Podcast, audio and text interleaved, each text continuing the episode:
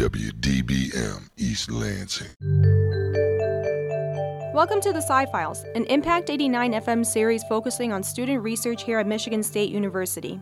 We're your co hosts, Chelsie Boodoo and Daniel Puentes.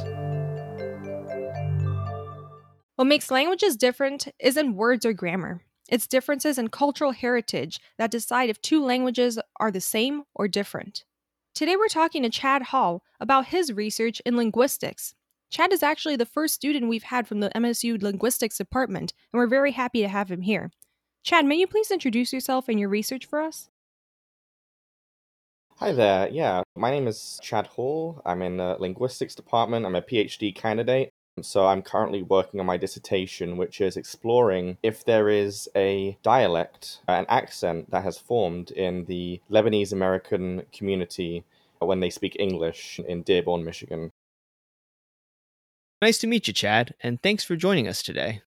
Dialect is a term that people hear all the time, but I'm not really sure if people actually truly understand what it means. Could you explain a little bit about what dialect means in your research yeah, a dialect is what we would say in linguistics. It's essentially what you would call a sub language. So there's languages of the world.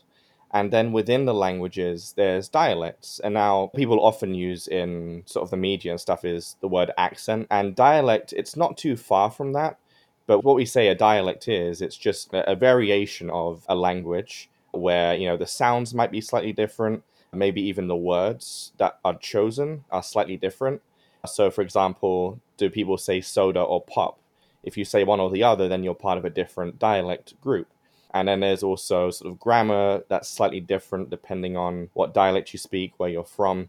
And so all of those little bits and pieces, the sounds, the grammar, the words that you use, they all form part of the dialect, which is like a sub language, basically. Your research really resonates with me, Chad. Danny and I actually started the Sci Files because we wanted to get better at our public speaking, but also give students the opportunity to talk about their research. Something I was really insecure about was the fact that I have an accent or I use the dialect of the Caribbean because my parents are from Trinidad and Tobago. So, whenever we moved over here to Michigan, I felt like I really stuck out and that people weren't always understanding what I was saying. I would be told that I wasn't saying something properly or that I wasn't enunciating my words well. You had mentioned that you're specifically investigating Lebanese Americans in Dearborn, Michigan. Why are you specifically focusing on Lebanese Americans and why in that particular location? Well, first of all, I am from London, UK, and it's a city of immense diversity. I myself am the product of multiculturalism. On my mum's side, we have uh, Burmese heritage. And so I've always been interested in looking at communities where there's a very strong community with very strong inter ethnic ties. And I've always, even before I moved here, I was aware of Dearborn's Arabic heritage. And being a linguistics student, I realized that not a lot of research has been done in this area, and not a lot of research in linguistics has been done on Arabic talking English and it's such a unique community in the in the strength of their community that I just had to jump in and I had to find out more about this community and if there is in fact a crystallized dialect that has formed there. I believe there is. I have hypothesized that there is. I've done a pilot study which seems to suggest that there is, but I'm diving in there now to find out for sure that there is one. So I chose Dearborn, Michigan because one, I actually don't live that far away. I've been living off campus since I moved here about four years ago. I lived recently in Livonia and I've moved to Novi. So, for one thing, there was convenience. But second of all, Dearborn is the Arabic hub of America. It has the highest percentage or highest concentration of Arabic American speakers in America. So, that's why I, I picked Dearborn.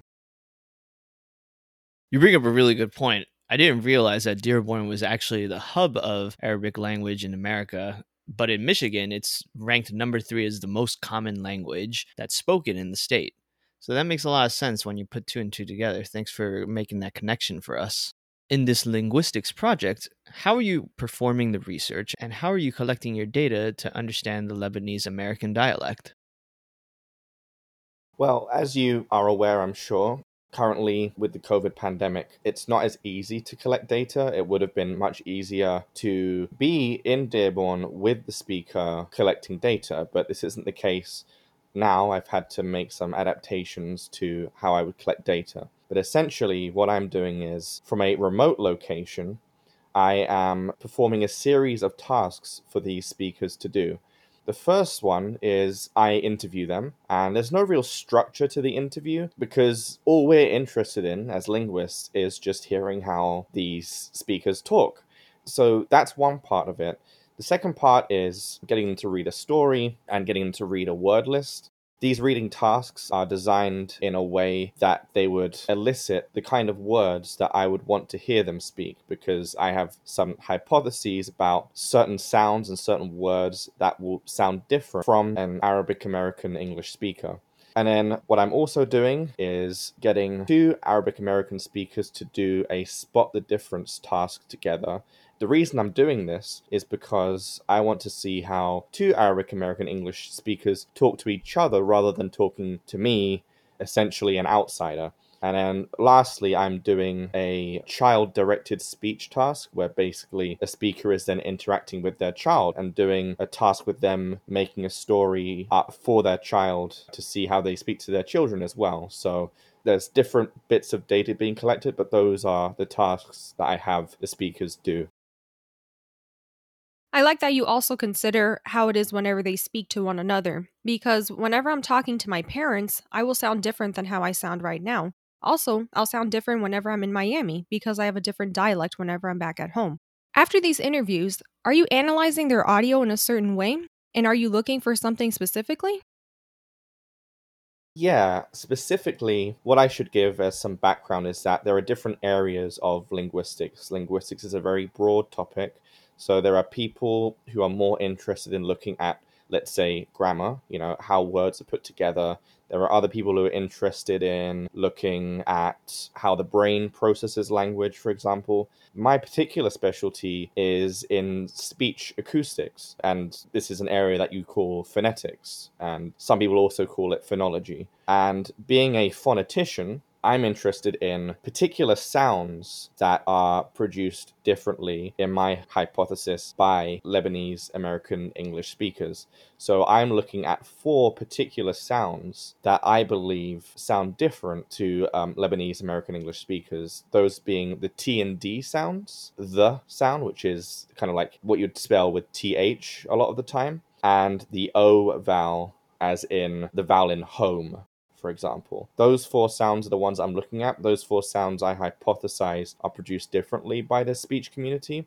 And so what I'm doing is once the data is collected, I will be kind of cutting out all the instances of T's and D's and thes and O's and analyzing them and doing a series of acoustic analyses to determine are these sounds markedly different from let's say um, an Anglo English white Michigan speaker. And it's interesting as well that you bring up how having a Trinidad and Tobago influenced American accent that you were perceived as not enunciating your words properly. This is interesting because in the class that I used to teach here at MSU, we would talk about perception uh, of accents and how people discriminate people based on accents. And what I teach my students is that there is nothing inherently wrong about an accent. For example, say that someone from the South might sound lazy or they might sound like they're uneducated or that they don't enunciate their words properly. They're not saying that the language itself that they're using is bad. They're actually making a judgment about the person and then attributing it to their language use because it's a way for them to hide their prejudice more easily. So when people say Southern people sound lazy, or maybe British people sound really well spoken, whether it's positive or negative, they're not making a judgment about the language, they're making a judgment about the person.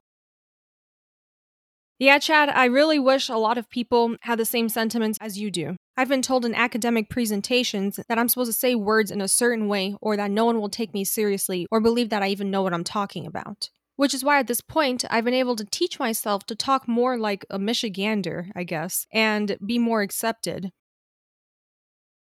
That's really interesting that you bring up that point because in linguistics, people who are interested in finding out how language works, they're not interested in stuff like that. This is what we call as linguists prescriptivism or prescriptive linguistics. And this is when people use language as a way to control others. So basically, there are rules that are set in place by people about how people should sound, when really, as linguists, we only care about how do people sound. So, what you might find interesting is that when people say, what is the standard American English? What is the kind of American English that people aspire to? You wouldn't be surprised to hear when people say, well, it's how white middle class people speak. And that's not because they sound any better, it's because they have the most power. And so how they speak is set as the standard, and anything that's not the standard is apparently wrong. And that is what we call prescriptivism. It's using language to control other people. And as linguists, we're not at all interested in that sort of thing.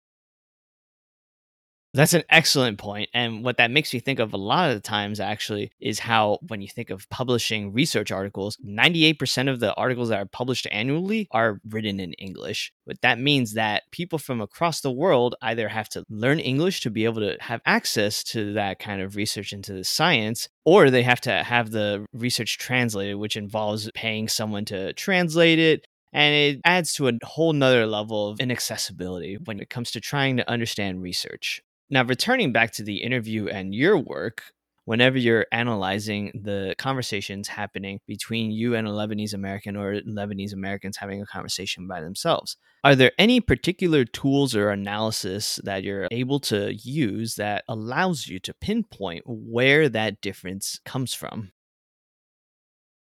Yes, there is. There's actually a very popular program that phoneticians use on their computers. It's called Praat it's spelled P R A A T. And it's a very easy way for phoneticians to look at a recording and to basically analyze the speech. For example, one of the easier things that I can do is I'm looking at if uh, Lebanese American speakers pronounce their the sounds more like duh. Now, there's specific acoustic differences between the and duh, I mean, to be honest, it's quite easy to even hear the difference between those two. You can hear the difference between a the and a duh. But if you wanted to confirm that, then you can analyze audio and you can see the acoustic differences between a the and a duh sound. For example, a duh sound has, if you analyze it, this kind of burst of air followed by the vowel afterwards, whereas a the sound, it's more uh, this kind of frication in the waveform. And so that's one particular difference that I can talk about. For T's and D's, I hypothesize that Lebanese American speakers, because of Arabic, which has dental T's and D's, which means they're pronounced more with the teeth, there are very subtle acoustic differences between a dental T and a D and a typical mainstream American T&D sound. It's interesting that you're able to see the differences within these waveforms. Whenever you mentioned a dental T and D, I'm assuming that you're using your teeth to pronounce this, but if I'm wrong, please correct me.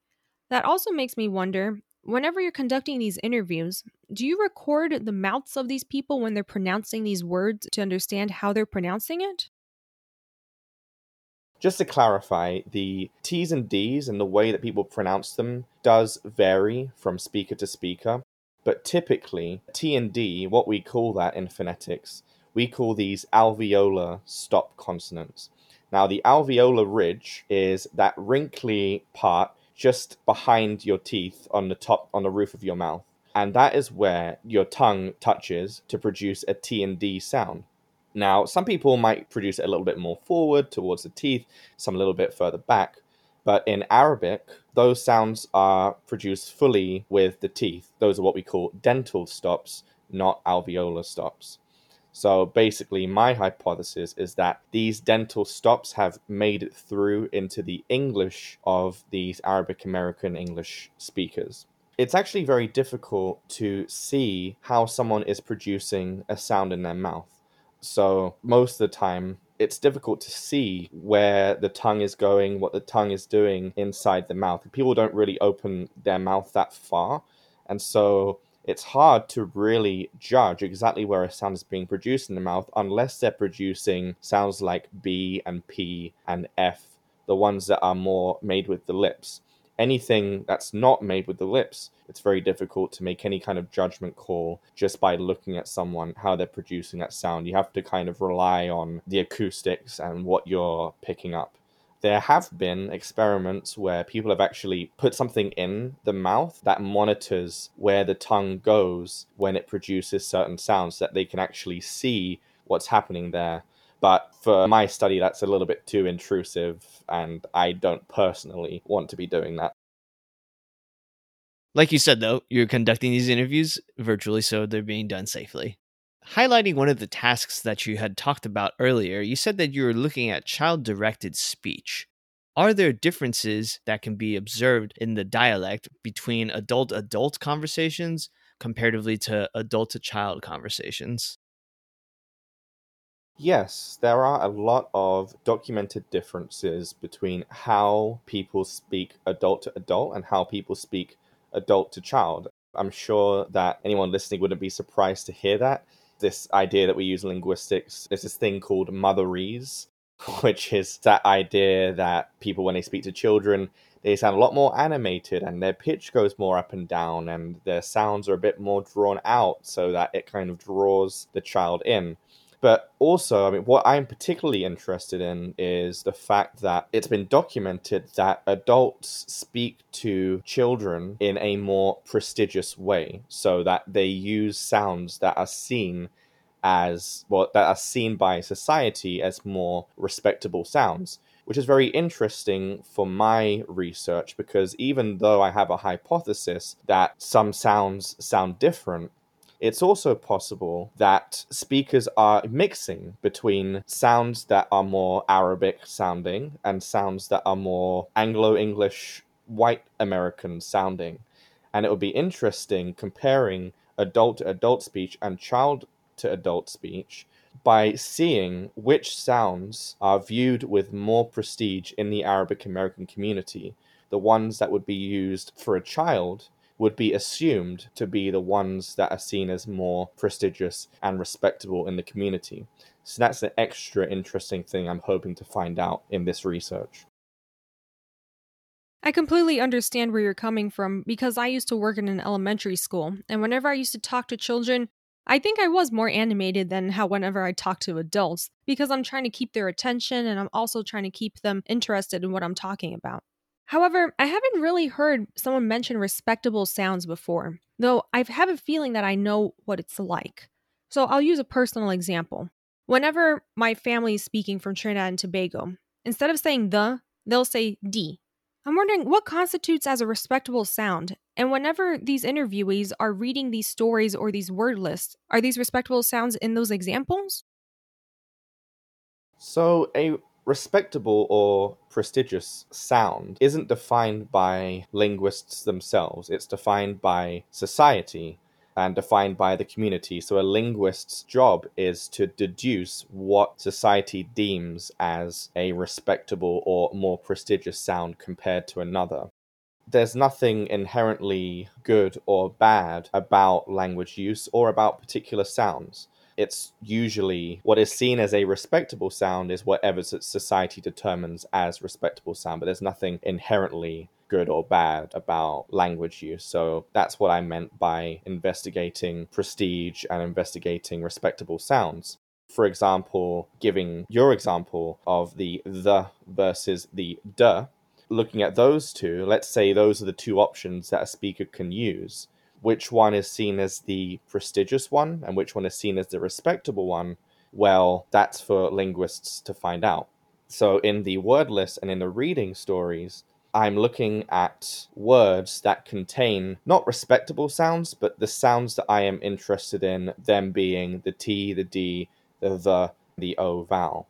And by analyzing speech across interview and speech in a word list, people tend to speak in a more careful, more respectable, more prestigious way when they're reading a list of words compared to when they're being interviewed. If they, for example, choose to use a the consonant more in the interview, and then they put the more into their word list, then the idea is that they probably think that the duh is a more respectable sound because they're using it while they're reading out a list of words rather than in a more casual interview context. It's really interesting that you're able to actually identify where these kinds of language dialects are coming into play whenever the people are reading their stories for you. In the spot the difference task, could you elaborate a little bit more on what that means? Are the participants listening to other people speak in Arabic, or are you listening to people speak in Arabic and then you're trying to spot the difference? So the spot the difference task is not anything to do with them listening and spotting the difference between sounds. What I mean by a spot the difference task is literally a spot the difference task you know, when someone is looking at the difference between two pictures and they have to spot the differences, that is literally what they are going to be doing in this task. Now, the reason that it is a spot the difference task is because I am currently working on creating a pair of drawings, and they'll be very similar, but they will have subtle differences. And those subtle differences are going to relate to the sounds that I want them to say. So let's say, for example, I want them to make a T sound. Then perhaps if someone was holding a cup of tea, I would color the cup of tea in a different color in one picture compared to another. Now, the other reason that I'm doing a spot the difference task is because I can get two speakers to look at two drawings. I'm not letting one speaker see the other speaker's drawing. And what that's going to force them to do is to explain what they can see in greater detail to the other speaker. So they're painting a picture for the other speaker. And now that other speaker is going to have to work out what the differences are, even though they can't see the other person's picture. So it just encourages a more detailed explanation of what they're looking at and it hopefully is going to be encouraging more casual speech because they're going to get more lost in the task and they're going to just be speaking more and more naturally as they go through the task and they are absorbed in this task that they're doing, not even paying attention to how they're speaking. I didn't realize that these were also just conversations that were taking place freely. I was under the impression that they were reading stories or specific words from a list. Whenever they're talking to each other, are they just talking freely or do you give them a specific topic to talk about? This is one of the big issues that anyone doing linguistic fieldwork faces. It's something that we call the observer's paradox. And that is when you want to collect language data, linguists are interested in collecting language data when someone is speaking casually because we're interested in observing language how it is. The more formal that we make the task, the more conscious someone is of how they are sounding. So we don't want that much formalness in the task. What the aim of the spot the difference task is, is that it should hopefully elicit casual conversation between two Lebanese American speakers. But what is clever about these drawings is that the drawings are designed in a way that will elicit the words and the sounds that I want to hear without them even knowing that those are the sounds that I want them to produce. And so that's a clever way of controlling without making it appear as though you are controlling. Well, that sounds like it must be a lot of audio that you have to listen to whenever you're analyzing this information, Chad. When it comes to the program, does the program specifically do the filtering for you, or do you have to go in and manually listen to every second of these interviews to be able to try and pick out and spot the difference, as you pointed out earlier? This is something that I am currently trying to work out because, as you say, yes, if I am going through all of this data and I am chopping out all the T's and D's and the's and O's out of the recordings, it will take a long time, not to mention doing the analysis on those sounds. So there is scripts that you can run on Praat that will help to make the task slightly easier. So if you can take the data and perhaps transcribe the audio, so you just sort of write in the words to go with the recording, so you're kind of almost doing captioning, then there is a script that can go in there using the way that you've captioned it and then take out the T's, the D's, the thes, and the O's.